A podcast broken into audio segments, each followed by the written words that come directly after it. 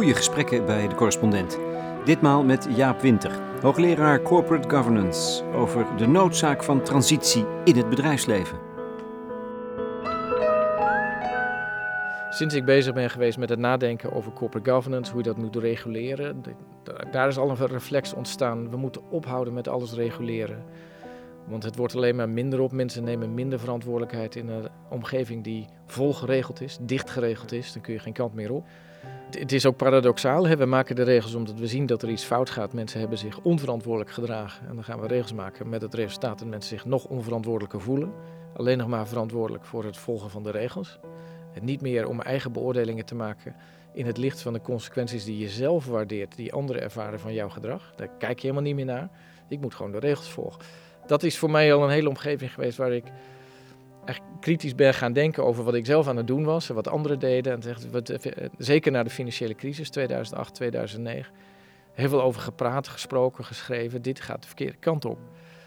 Hetzelfde heb ik gedaan bij het hele systeem van variabele beloning. De massieve explosie van beloning die dat tot gevolg heeft gehad. En de ter discussie gesteld, waarom denken we eigenlijk dat we dit doen? We denken dat mensen beter functioneren. Dat blijkt uit allerlei onderzoek niet waar te zijn. We hebben een soort beeld van dat dat zo is. Dus zo ben ik op allerlei onderwerpen en deelonderwerpen gestuurd. Van het, de, de aannames die we maken bij het, bouwen van het systeem en daarop voortbouwen, kloppen gewoon niet. Of het heeft consequenties die we ons eigenlijk nooit meer voor de geest halen, die we niet meer ter discussie stellen. En één typische consequentie is, dat lijkt een soort rode draad in dit soort ontwikkelingen. Instituties zoals regelgeving, processen, compliance, toezicht, maar ook instituties als variabele beloningen, prikkels, hoe je die ook precies vormgeeft, hebben ook een afnemend grensnut. De wet van het afnemend grensnut, de tweede wet van Grosse, is ook van toepassing op instituties die wij zelf maken. Niet alleen op eten en drinken en auto's. Je kunt zoveel auto's nog plezier hebben, daarna worden meerwaarde minder. Dat geldt ook voor regels. Dat geldt ook voor prikkels. Dus we moeten ze de goede, op de goede momenten ter discussie stellen. Moeten we dit nou nog wel doen of niet?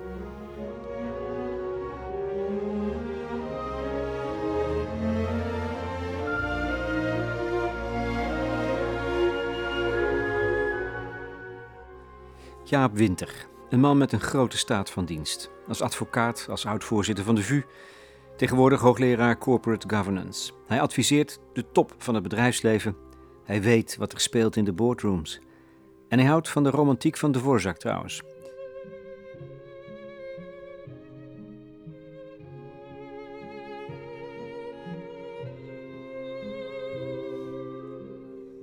En nu is hij iets nieuws begonnen. We zitten in een totaal lege kantoorruimte. Er staan twee fauteuils en één kopieerapparaat. Ja, ik vind het wel prettig. En bovendien, voor, voor mij is het thuiskomen. Ik ben, juist in dit kantoor ben ik zeven jaar advocaat geweest. Partner van de Brouw toen. De Brouw zat hier tot 2009.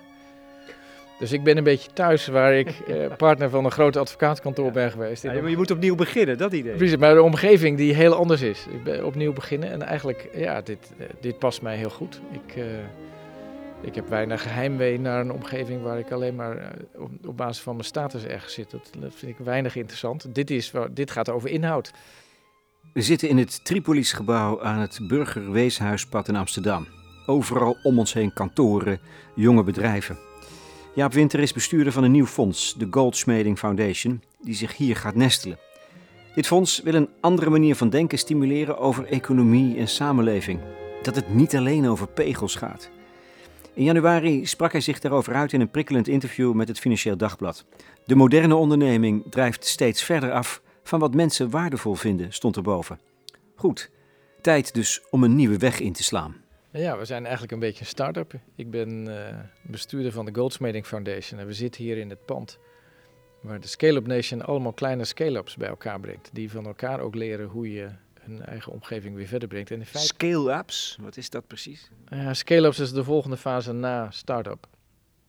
De start-up is de, de ondernemer, de man, de vrouw met een plan, met een idee, die ontwikkelt en het begint. Maar hoe kom je naar de volgende fase? Hoe kun je het groter maken, betekenisvoller, meer impact, uh, met meer mensen? Voorbij de initiële gedachte over het product, de dienst die bijzonder zou kunnen zijn. Daar heb je vaak andere vaardigheden voor nodig, andere kennis, andere soorten financiering. Ja, dat wordt hier bij elkaar gebracht door Scale Up Nations, mooi initiatief. Wij als Goldsmithing Foundation helpen Scale-up Nations voor een deel om na te denken over wat zijn de onderliggende dingen die je zou moeten weten en beter begrijpen om dit succesvoller te maken, scale-up succesvoller te maken. En wij vonden het eigenlijk wel heel stoer om er zelf dan maar middenin te gaan zitten. We zijn eigenlijk zelf ook een kleine organisatie die schaal moet gaan krijgen. Je ziet het, het is nog leeg. Het, ja, is, het is helemaal leeg. Hè? Er, staat een, er staat hier een, net, nog net één kopieerapparaat. Ja, die staat er ook nog maar net. die staat er sinds vorige week vrijdag. Ik heb hem zien geïnstalleerd worden. Um, en dit, groeit, dit gaat hier langzaam groeien als een plek waar we vanuit de Goldsmithing Foundation uh, mensen bij elkaar proberen te brengen in de thema's, de onderwerpen waar wij mee bezig zijn. Meer een ontmoetingsruimte dan dat we hier nou allemaal kantoren maken waar heel veel mensen aan een kantoortafel werken. Maar ik krijg wel bijna meteen iets van, oh, het moet ook scale up, het moet allemaal groter, groter, groter. En dit is volgens mij een plek waar je een soort idealisme over de ma mhm. maatschappij ontwikkelt. En dat kan toch niet gaan dat het altijd alles maar groter moet worden? Nou, het hangt er vanaf wat voor soort effect je eigenlijk zoekt. Um, de Gold, als ik naar onszelf kijk, Goldsmithing Foundation, opgezet met het gedachtegoed van Frits Goldsmithing, wat hij heeft ontleend aan zijn eigen leerproces bij Randstad, het ontwikkelen van Randstad. De waarde die hij heeft opgedaan in zijn studie bij de Vrije Universiteit, dat doet mij dan wel weer deugd als uh, oud-voorzitter van de VU. Ehm, de, de ambitie daarvan is wel om dat betekenisvoller te maken. En dan is het een ander soort groei dan we denken in termen van economische groei. Wij doen dit niet als Goldsmithing Foundation omdat wij daar iets uit moeten krijgen, maar om de wereld te helpen zich beter te organiseren en beter te plannen. En misschien ook wel van dat ideaal of dat, dat, dat kernidee van steeds maar groeien en groter af te komen. Dat is een van de thema's waar we ons graag mee bezig zouden willen houden. Hoe zou je het dan anders doen? Als dat niet meer het ideaal moet zijn, omdat we zien dat de wereld het niet aan kan. Dat we het met elkaar eigenlijk niet aan kunnen. De verkeerde oriëntatie hebben. Wat dan wel? Hoe krijgen we denken in een richting waar voor iets anders ruimte bestaat? Stabieler, minder op groei gericht, maar wel sustainable, wel duurzaam in de zin dat het in stand blijft. En wij zitten in deze omgeving vooral na te denken, hoe kun je deze enorme ondernemende energie die bij heel veel jonge mensen hier bestaat om iets nieuws te verzinnen en betekenis te hebben, hoe kun je dat nou ontwikkelen op een manier waar de wereld, waar we op een meer integrale manier het gevoel hebben, daar hebben we echt iets aan. Dat betekent iets zonder dat iemand nou voor zichzelf een stukje waarde exclusief creëert, waar anderen niet meer bij kunnen komen. Nee, met een waarde kunnen delen. Op welke dimensie van delen dat dan ook maar is. Je verwees in een interview met uh, het Financieel Dagblad, uh, half jaar geleden, naar The Sane Society van Erich Fromm. Psycholoog, psychoanalyticus heeft over de vrijheid geschreven, de angst voor vrijheid. Dus een heel psychologische invalshoek. Waarom vind je dat zo'n geweldig boek? Ja, het intrigeerde me enorm. Toen ik het boek las, dat was wel op een heel bijzonder moment. Toen ik het, boek voor het eerst opende, ehm, zat ik in een vliegtuig dat uit Bhutan terugvloog naar India en vervolgens weer ergens anders naartoe gevlogen met de rest van de familie. En ik, toen ik het boek las en ik keek rechts uit het raam, zag ik de Mount Everest. Dus dat, dat was bijzonder. Op een of andere manier. En Bhutan is heel bijzonder. Daar was ik met mijn gezin. Uh, dat heeft me echt geraakt. Hoe mensen in die wereld met een heel andere cultuur en achtergrond dan onze eigen is, maar ook heel anders kijken naar de wereld. Ja, wat, wat, wat heb je daar meegemaakt? Ja, wij in, in Bhutan. Uh, als je als buitenstaander binnenkomt en gewoon als een, een toerist. Um, dat kan bijna niet, hè? Nou, je kunt er wel in, maar je, dit is niet, helemaal niet gesloten, maar je moet daar stevig voor betalen. Je moet gewoon gereguleerd elke nacht een hotel boeken en daar betaal je tenminste 200 euro voor. Je kunt niet even met een rugzak en tentje Bhutan in en uit, dat gaat niet. Maar als je op een uh, constructieve bijdrage wil leveren aan de economie van Bhutan door elke avond een hotel te boeken, dan mag je gewoon mee en dan krijg je een gids met een busje. Je bent niet helemaal vrij. Maar je mag overal heen waar je wil. Dat, daar zit helemaal geen belemmering in.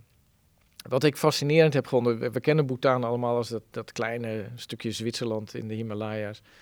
Een bruto nationaal geluk in plaats van de oriëntatie op economie en groei en persoonlijk. Uh, wat haal ik er nou persoonlijk uit?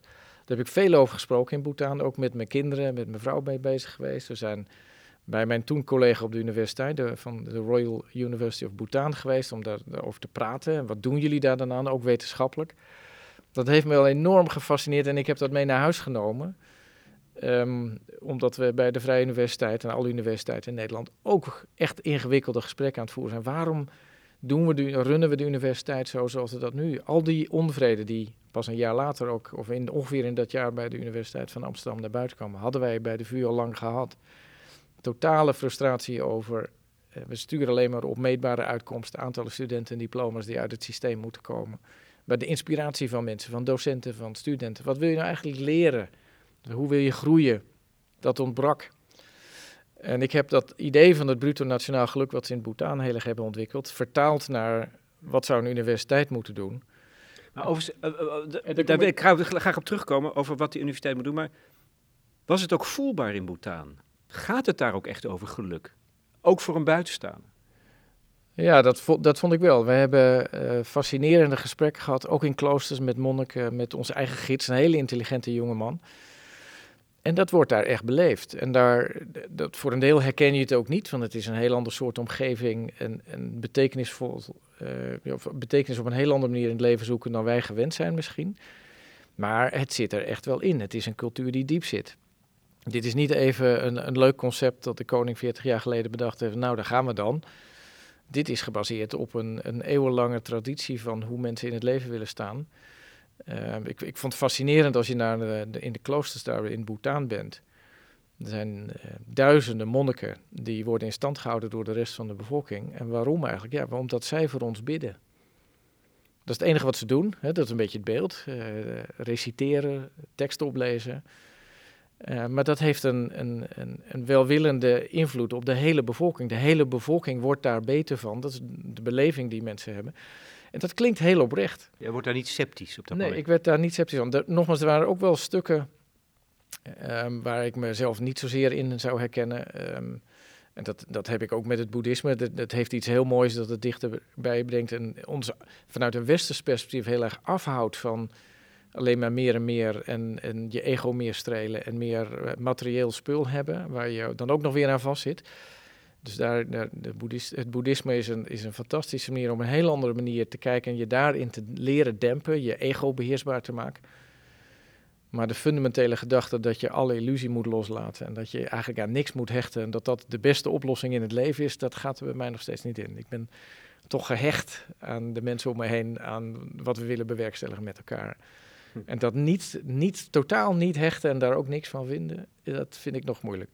Maar het is wel, wel echt het, het, heeft mij, het heeft mij echt geïnspireerd om voor een deel zo te denken. Wat kunnen wij daar nou mee in onze eigen samenleving? Dan zit je in het vliegtuig, je ziet links, of was het rechts, de, de, de, de, rechts de Mount Everest ligt en je leest de Sane Society. Ja. En, en wat is daar dan zo aansprekend in, na die ervaring in Bhutan? Als je nou even een stap terug doet, en dat heeft Fromm gedaan in dit boek in 1956. 56 56. Dat is fascinerend. Hè? En hij kijkt naar de Verenigde Staten. Hij is uit Oostenrijk gekomen, gaat naar de Verenigde Staten toe en kijkt als psychoanalyticus, die eindeloos mensen heeft behandeld en daar studie van heeft gemaakt. Zeg, als je nou eens ook zo naar een samenleving zou kijken, wanneer zou je dan zeggen dat de samenleving gezond is? En wanneer is hij eigenlijk niet gezond? Als we naar mensen kijken, hebben we daar beelden van, oordelen van. Als je nou zo naar een samenleving kijkt.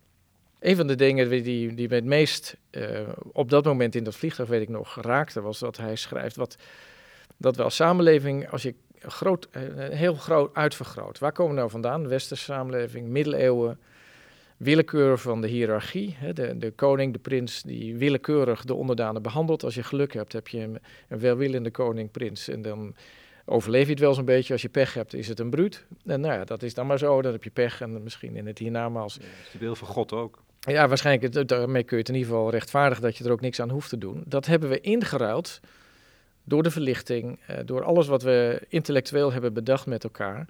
Voor een samenleving waarin de rechtsstaat regeert, waarin we democratie hebben, waarin die willekeur is ingetoomd.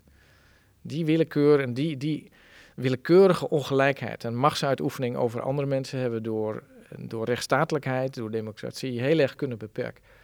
Hartstikke goed. Dat is wat we willen. Maar er is een downside. En die downside is dat we nu gehoorzamen, en dat zo schrijft Fromm het, aan een soort systeem. We conformeren ons aan anonieme wetmatigheden die niemand meer ter discussie stelt.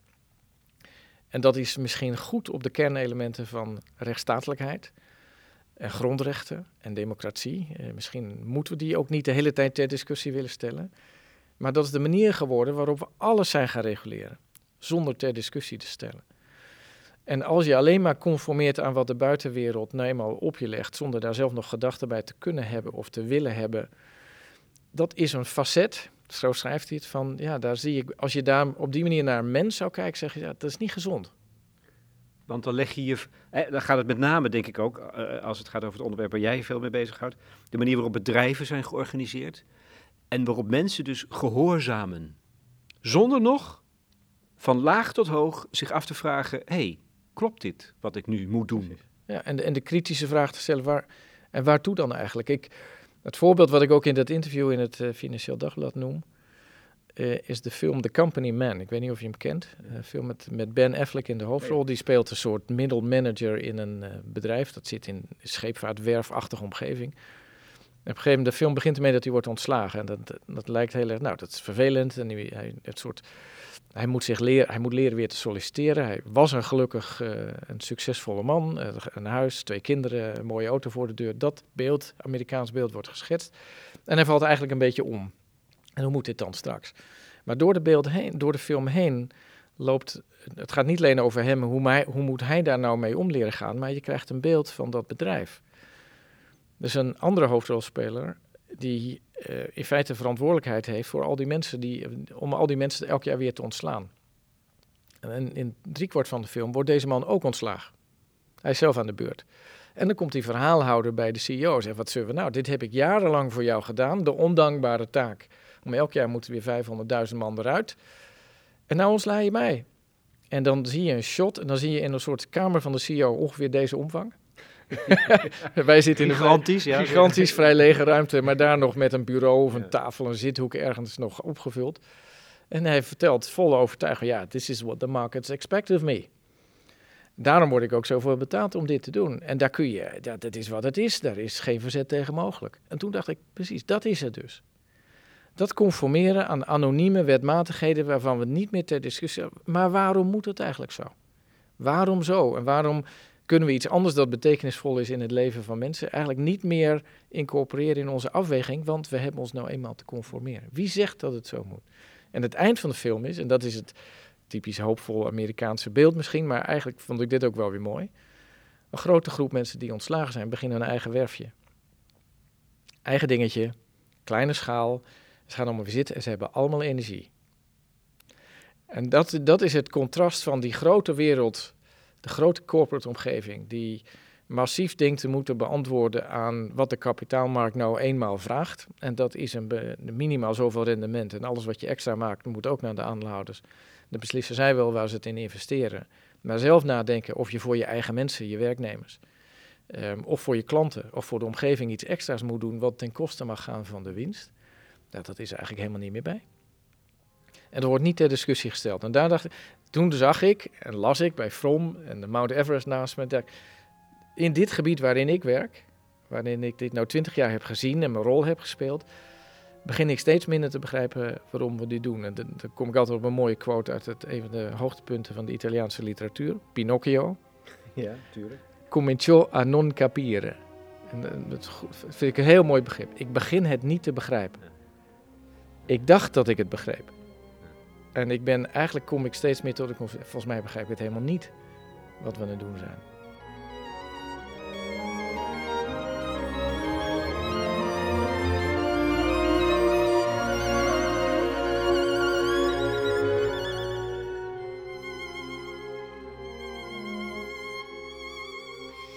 Nou ja, als ik je zo hoor, dan gaat dit niet over een sane society, maar een door en door ongezonde samenleving.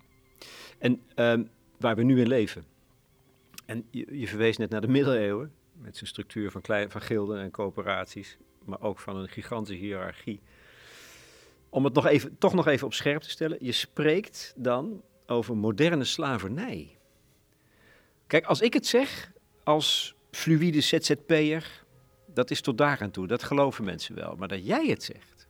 Dat woord heb ik gebruikt um, naar aanleiding van het Uber. De, mijn eigen ervaring met Uber in Londen een keer. Waar blijkt dat het systeem voor mij heel goed werkt. En dat sommige mensen, een hele exclusieve groep, er potentieel zeer rijk van kan worden.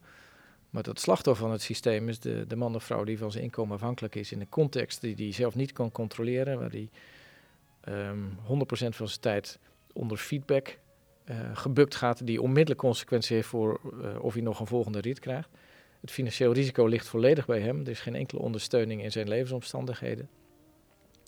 Dat gaf bij mij het gevoel, dit is, dit is ongezond, dit klopt niet.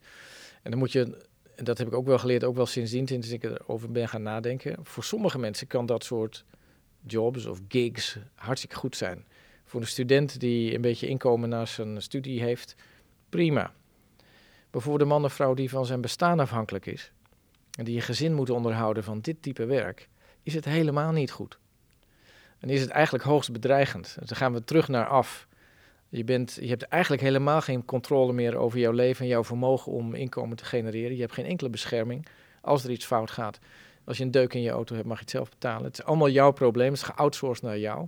Je hebt niet het vermogen jezelf daartegen te beschermen. Um, klassieke reflex van de samenleving is, nou oké, dan gaan we reguleren. Ja.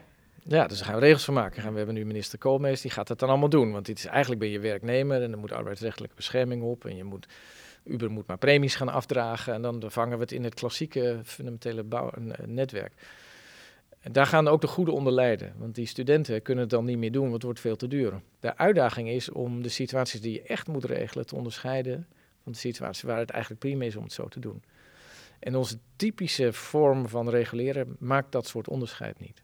En dat is het probleem met het reguleren. Dat gaat veel te generiek. Iedereen over dezelfde standaard. En dan werkt het niet. En dan moet je iets anders verzinnen. En dan misschien moet je ehm, eigen en mag je van Uber moet je niet zeggen we gaan als staat dit soort werk reguleren. We gaan sociale premies heffen en je moet belasting betalen hierover en daarover. En je moet dit inrichten en dat inrichten. Dat gaan we niet doen, maar we gaan tegen Uber zeggen als jij dit soort werk wil, dan moet je gelegenheid scheppen voor mensen die van hun inkomen afhankelijk zijn bij jou, bij Uber, om een aantal faciliteiten door jou te laten organiseren. gaan wij als staat niet doen. Het komt niet in de bureaucratie van de staatsomgeving. Het is jouw verantwoordelijkheid als eigenaar van dit platform, die er waarde aan onttrekt. Jij verdient er veel aan, om dit voor deze mensen mogelijk te maken. Uh, Oké, maar zolang dat niet gebeurt, spreek jij van moderne slavernij. Ja. En dat is maar een een voorbeeld. Want zo is eigenlijk onze hele economie nu georganiseerd. En, en toch?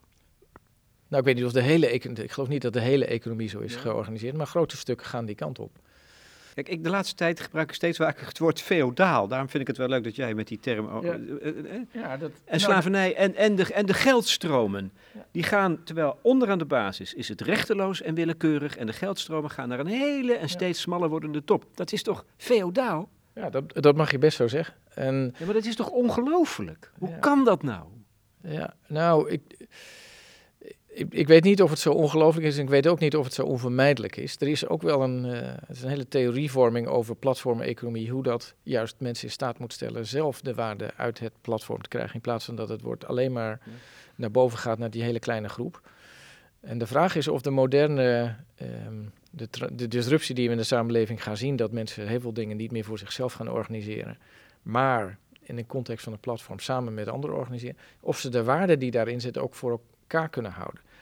Ik kwam eens een keer een platform tegen dat bezig is, fascinerend idee, om allerlei redenen geweldig goed, dat mensen uit de buurt hun auto's met elkaar delen. We hebben nu allemaal auto's waarvan 80% van de tijd staan stil voor de deur.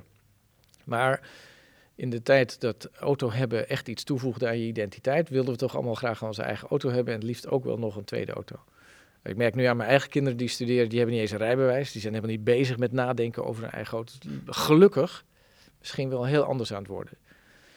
Stel nou dat je een wijk hebt of een buurt, 500 uh, eh, mensen, gezinnen. Je zegt, nou, we kunnen best met 150 auto's toe. Als we maar van elkaar kunnen gebruiken en dat goed kunnen coördineren. Een beetje een stukje kunstmatige intelligentie, een goed algoritme. Wordt allemaal eh, lid van het platform en we kunnen het doen. Dan zijn er twee opties. Er is één partij die dit hartstikke slim kan. En zegt, ik ga dit voor jullie doen, maar je moet mij een dikke fee betalen. En ik word miljonair. Maar jullie hebben allemaal voordeel, want je hoeft niet die auto te betalen. Dus de kostprijs, jullie hoeven niet meer die auto te kopen. Je hoeft maar een kwart of 20% van de auto ben je kwijt. In plaats van een hele auto. Maar ik steek het grootste deel van het financieel voordeel in mijn zak. Dat is één model. Dat is het klassieke economisch model. Het andere model is, zullen we nou als 100 mensen met elkaar, of die 500 mensen met elkaar, zullen wij dat voordeel nou met elkaar eens gaan delen? Wat gaan we in de wijk doen, omdat we niet dat geld uitgeven aan al die auto's, maar zullen we nou eens wat groener maken? Boom in de stoep. Dan gaan we niet naar de overheid kijken, dat geld hebben we zelf gespaard. En we verdelen we onder elkaar. We delen de waarde die het platform voor ons gecreëerd heeft. Dat is de upside. En die kan. Ik denk dat het kan. Maar dan moet je vormen vinden van samenwerking die daarbij passen. En dan die oude, rare vorm van de coöperatie, die we, waarvan we allemaal dachten, ja, dat is toch eigenlijk een beetje apart. Dat zijn boeren die niet zelf een trekker kunnen kopen, maar met elkaar wel. Of zelf een melkfabriek organiseren. Gaat niet, maar met elkaar wel. Misschien is dat wel een vorm die zo flexibel is, maar die geënt is op samen de waarde delen. Die veel beter en veel ruimer toegepast kan worden. Volgens mij moet je die kant op. En dat is heel intuïtief. Maar moet je vooral niet de kant op van de overheid die alleen maar bezig is techniek te beteugelen of machtsmisbruik te beteugelen. Dat, dat, dan wordt de, of de bureaucratische put waarin we verzeild zijn nog steeds dieper. Vandaag las ik in de krant de inzet van de, de, minister van ons zorgsysteem. Uh, we gaan nu echt de, de, de, regelgeving in de zorg aanpakken. Ja. Nou, hij is ongeveer de vijfde minister die dat gezegd heeft, denk ik. En zijn intenties zijn absoluut goed. En iedereen wil dit. Maar dan moet je bereid zijn probleemgebieden los te laten en niet meer onderwerp te laten zijn van. Dat gaat dus fout en we gaan als regelgever niet, niet ingrijpen. Wat zijn andere mechanismen tussen mensen in, in samenwerking met mensen die je kunt ontwikkelen, misschien met, zelfs wel met behulp van moderne technologie, die een weerwoord hebben wat niet altijd perfect is, maar het over het algemeen misschien wel goed werkt. Misschien moeten we daarom ook wel, als je, als je die wereld wil aanspreken, dan moet je toe naar analogieën halen uit de biologie. Niet uit de digitale natuurkunde, maar uit de biologie. Een, een voorbeeld wat, wat natuurlijk heel bekend is, het, het spinnenweb. Het materiaal van het spinnenweb is gewoon het heel flubbertje. Het is te makkelijk uh, doorbreken. Maar in het krachtenveld van een spin, als die dat op de goede manier bouwt, is het een heel sterk web. Het werkt niet altijd. Het kan ook kapot. Je kunt het echt kapot maken.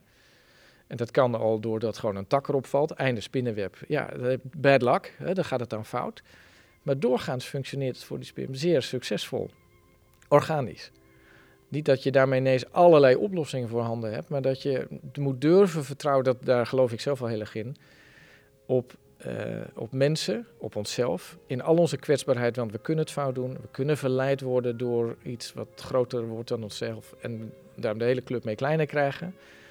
Maar over het algemeen kan het best goed werken als je mensen op het goede spoor zet. Als mensen dat zelf kunnen. En wij moeten, ik denk dat we naartoe moeten, dat we dat gaan aanspreken. En, en weglopen van de overheid die het allemaal elk probleem maar oplost. Maar ook weglopen van die anonieme wetmatigheden. Omdat het nou eenmaal zo hoort en dat het eenmaal zo is.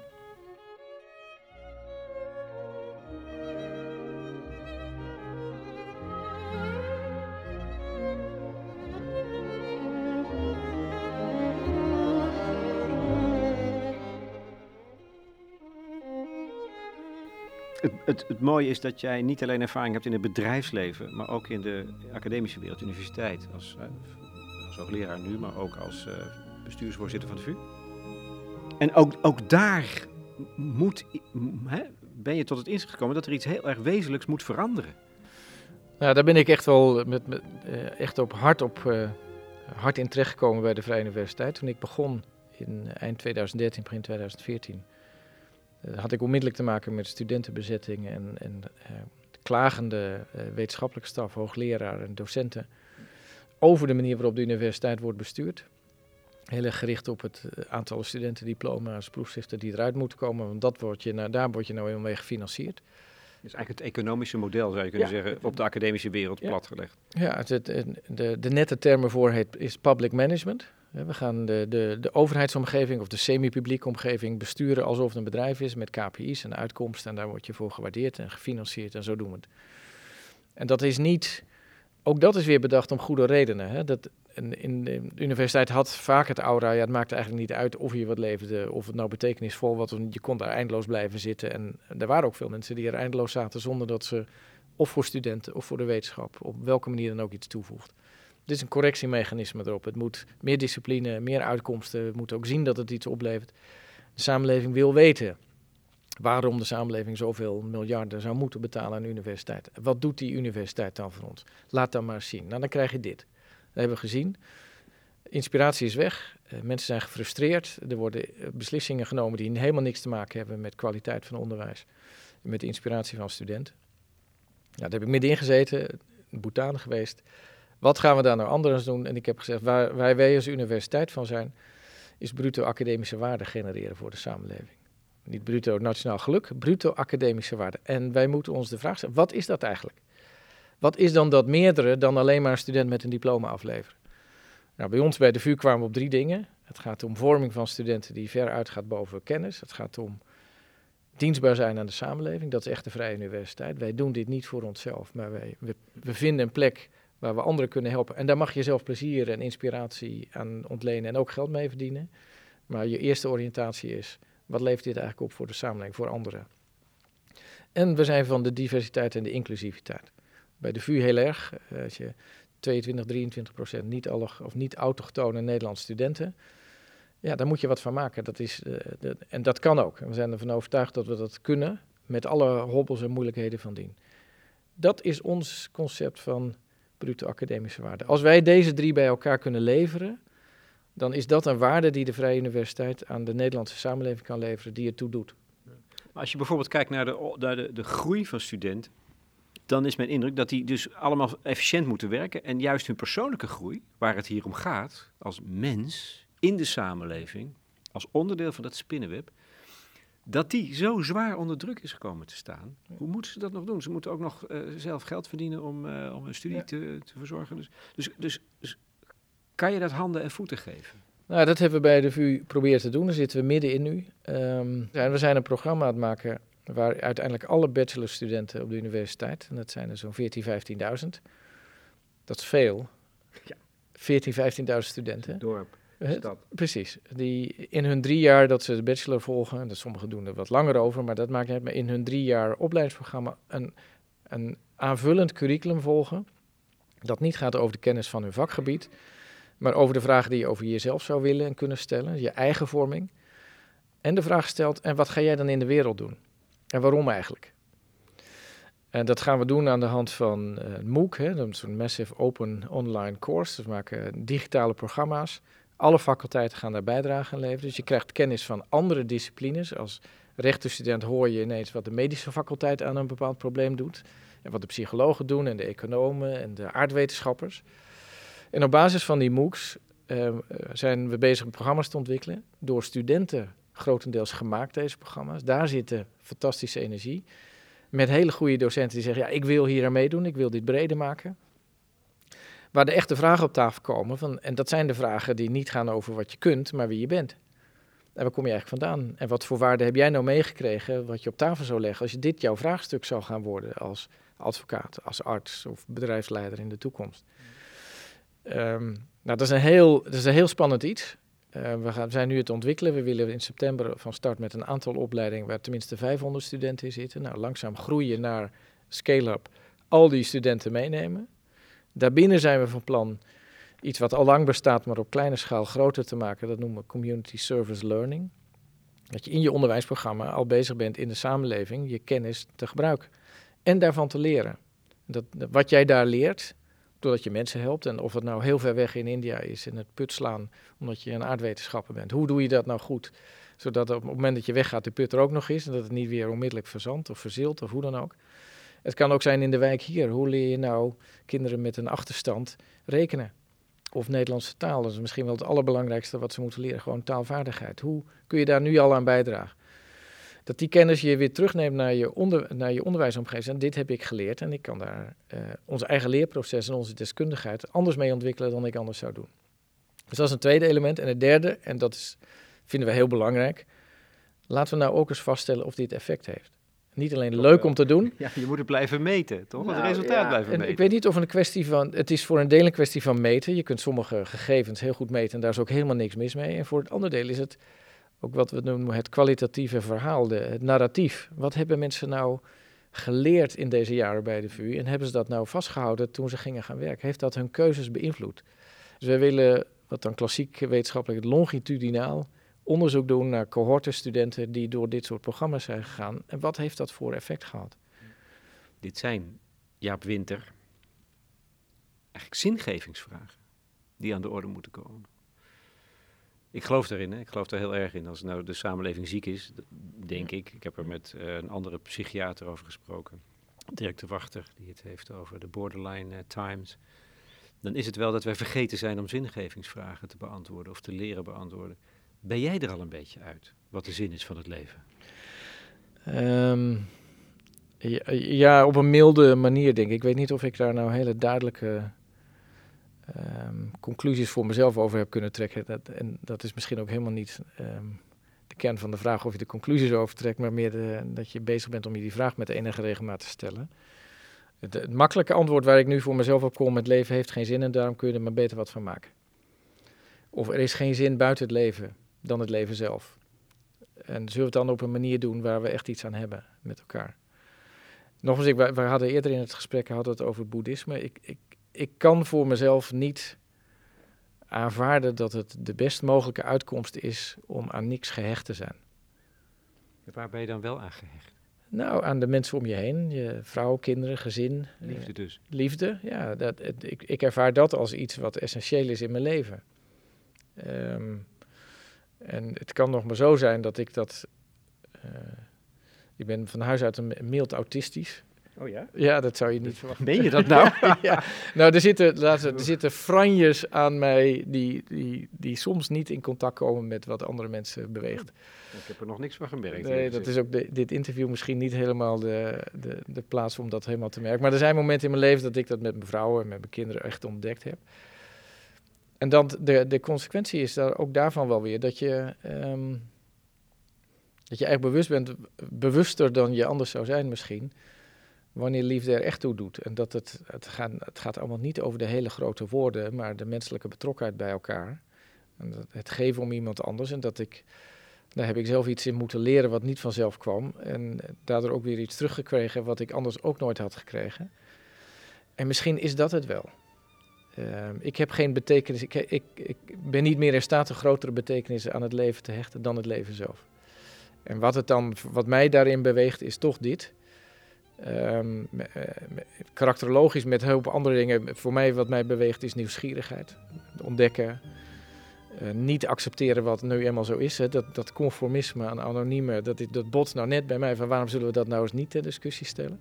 Maar de reden waarom je dat doet en waarom dat waardevol zou kunnen zijn, is omdat ons leven met elkaar er misschien net een beetje beter van wordt dat is mijn zingeving. En dat, dat, kun je aan heel veel wereldlijke en ook religieuze verhalen ontlenen. En er zijn prachtige voorbeelden, daar herken je in.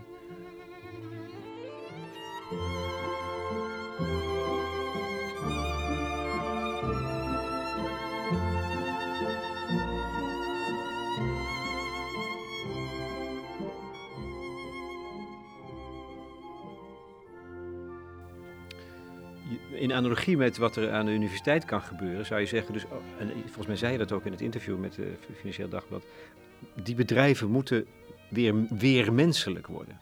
Dat alleen al. Dat het dus niet meer menselijk is. Denk jij met jouw ervaring van binnenuit in die besturen als consultant bijvoorbeeld voor leiderschap en, en uh, governance, dat dat kan? Ja, ik denk dat het kan. Uh, ik niet. Ja, ik denk wel dat het kan. Ik wil de hoop niet opgeven. Ik had een, uh, een keer een, een, soort leiderschapgesprek met Margaret Wheatley, een Amerikaanse leiderschapsfilosoof, guru. Die heeft, die heeft jouw idee. Dit kan niet meer. The system is broken. Uh, en het, het, enige wat er kan gebeuren, het moet nog veel meer kapot voordat mensen bereid zijn te zien dat het echt kapot is. En van crisis. Ja, we hebben veel, harder, veel hardere crisis nodig die veel harder raakt dan alleen maar in de, in de marges van wat we tot dusver zijn. Ja, ik weiger dat nog te geloven. Um, en ik zie ook te vaak, gelukkig, um, dat, dat heel veel mensen oprecht op zoek zijn naar waar hun eigen menselijkheid en daar behoefte aan hebben. En de wereld van de boardroom van dit soort van veel grote bedrijven is niet een makkelijke wereld om daar toegang toe te krijgen. Maar het kan wel. En in mijn eigen praktijk van het adviseren van bestuurders en commissarissen zie ik het ook af en toe. Dat het wel kan en dat het ook hard nuts uh, can be cracked.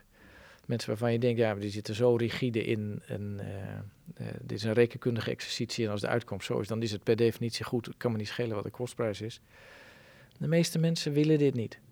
De meeste mensen zijn niet langdurig in staat, of zijn wel langdurig in staat om schizofreen te zijn. Thuis het ene vertellen en de werkelijkheid van je werk iets anders te doen. Maar het wringt wel. En mensen voelen dat.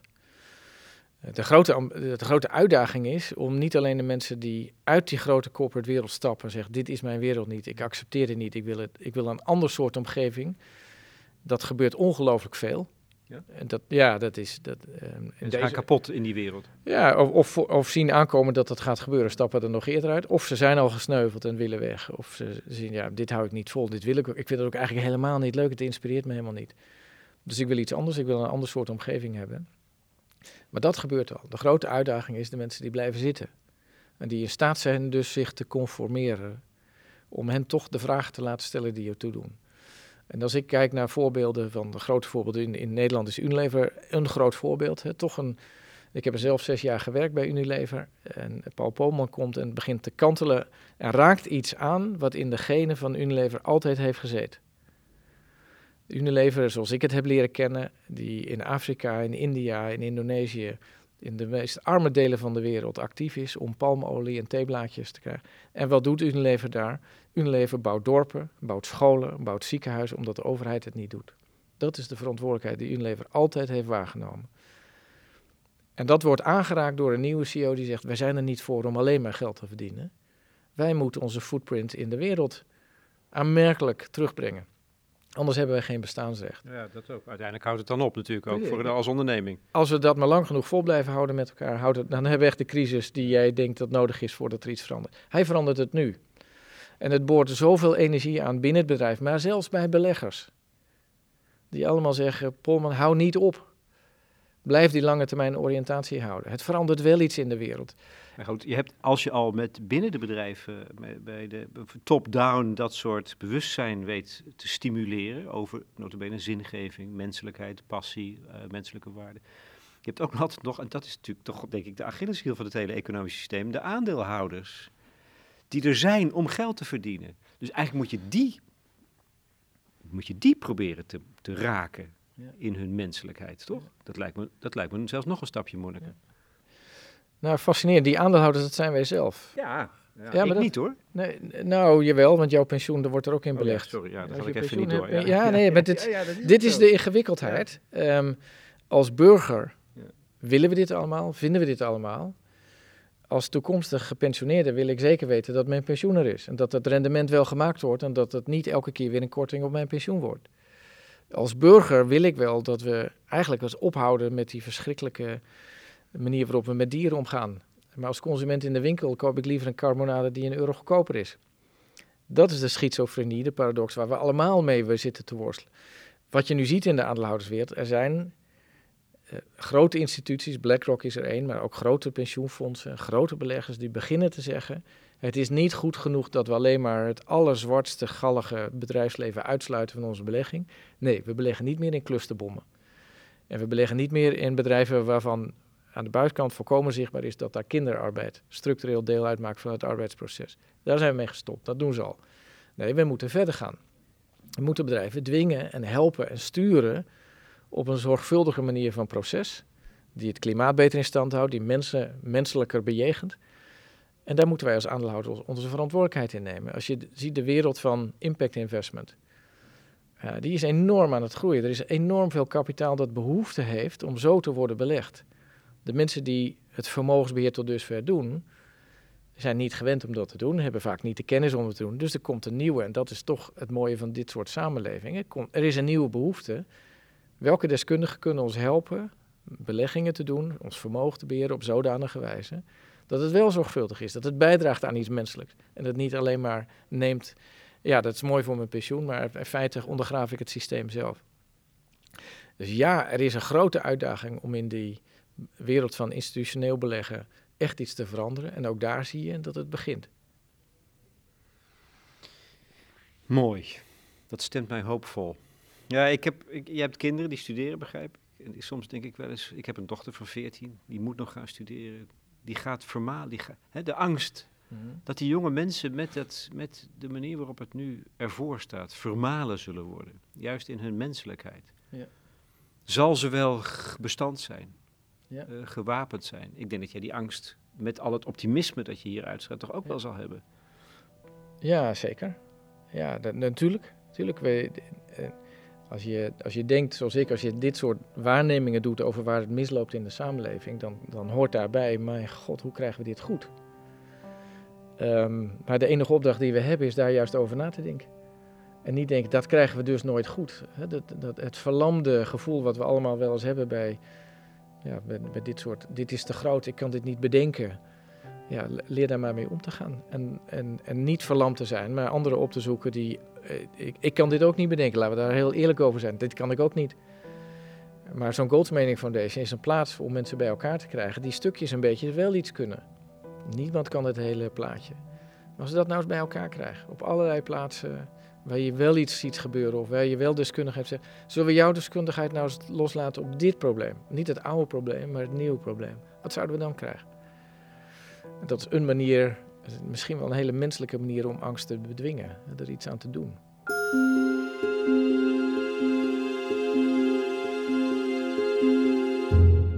Jaap Winter in gesprek met Lex Bolmeijer voor de correspondent. Er zijn nog meer podcasts te beluisteren bij ons, zoals de Rudy en Freddy Show. In de laatste aflevering, en dat is absoluut interessant in dit verband, uiten de heren hun sepsis over de technologie achter de bitcoin, de blockchain. Verder hoorde je een favoriet stuk van Jaap Winter, de romance van Dvorak, gespeeld door Anne-Sophie Moeter. Ten slotte, stel dat jullie als leden commentaar hebben of vragen en die plaatsen op het platform, zou hij dan misschien bereid zijn om daarop te reageren? Ja, wil ik heel graag doen. Ehm, eh, ik heb misschien wel een probleem in de tijd, want ik ga aanstaande volgende week vrijdag 1 juni voor drie maanden op pad met een enorme fietstocht van de Noordkaap boven in Noorwegen naar Malta, zo'n 7000 kilometer. Dus ik ben niet echt in de lucht de komende drie maanden. Maar niettemin, eh, ik, ik, ik kan af en toe iets in mijn mails checken, hoop ik. Zou ik het heel leuk vinden als mensen reageren. En als ze ideeën hebben over hier ben ik mee bezig, of dit zou wel kunnen. Om juist de moed en de hoop en het optimisme bij elkaar vast te houden. Dat het wel anders kan. Dus als mensen daar goede ideeën over hebben. Maar ook kritiek van ja, dat zeg je wel, maar dat begrijp ik. Ik, zou heel graag willen reageren, maar ik kan niet onmiddellijk reageren waarschijnlijk. Wat is dat voor fietstocht? Ja, dat moeten mensen af en toe doen. Sommige, mijn vrouw denkt hoofdschuddend, dit is de, de, de laatste ding van zijn midlife crisis. Iemand anders koopt een motor en deze man gaat fietsen. Dat is het helemaal niet. Ik denk, ik heb gemerkt, ik, ik fiets al tien jaar lang met een groep vrienden elke zomer een week. En ik vind het fantastisch om zo'n week onderweg te zijn. En dat is voor een goed doel overigens, hè? Ja, voor goed doel fietsen, om fietsen te kunnen kopen voor, voor leerlingen, studenten, voor verplegers en artsen in Afrika die zonder fiets niet eh, onderwijs kunnen genieten, niet bij patiënten kunnen komen. Nou, dat hebben al zo'n 150.000 euro bij elkaar gefietst voor fietsen. Nou, geweldig. Dat geeft mij ook een goed gevoel. Ja, dat voegt ook nog weer iets anders toe. Niet alleen mijn plezier, maar het goede voor iemand anders. Maar altijd onderweg zijn, op de fiets zitten, in het landschap zijn, het land ervaren. Europa is voor mij duizend keer mooier geworden sinds ik erin ben gaan fietsen. Je vliegt er overheen, je scheurt er met de auto langs. Maar als je in die vallei op de fiets zit of die berg opklimt. We zijn zo vaak, en dit zijn, dit zijn mannen die in het harde zakenleven en die, die alles hebben gezien. En dan stappen van de fiets af omdat het te mooi is. We kunnen niet doorfietsen, we moeten stoppen. Een plaatje maken en gewoon even een half uurtje zijn waar je bent omdat het zo mooi is. Drie maanden lang, 7000 kilometer. Goede reis. Dankjewel, we gaan genieten.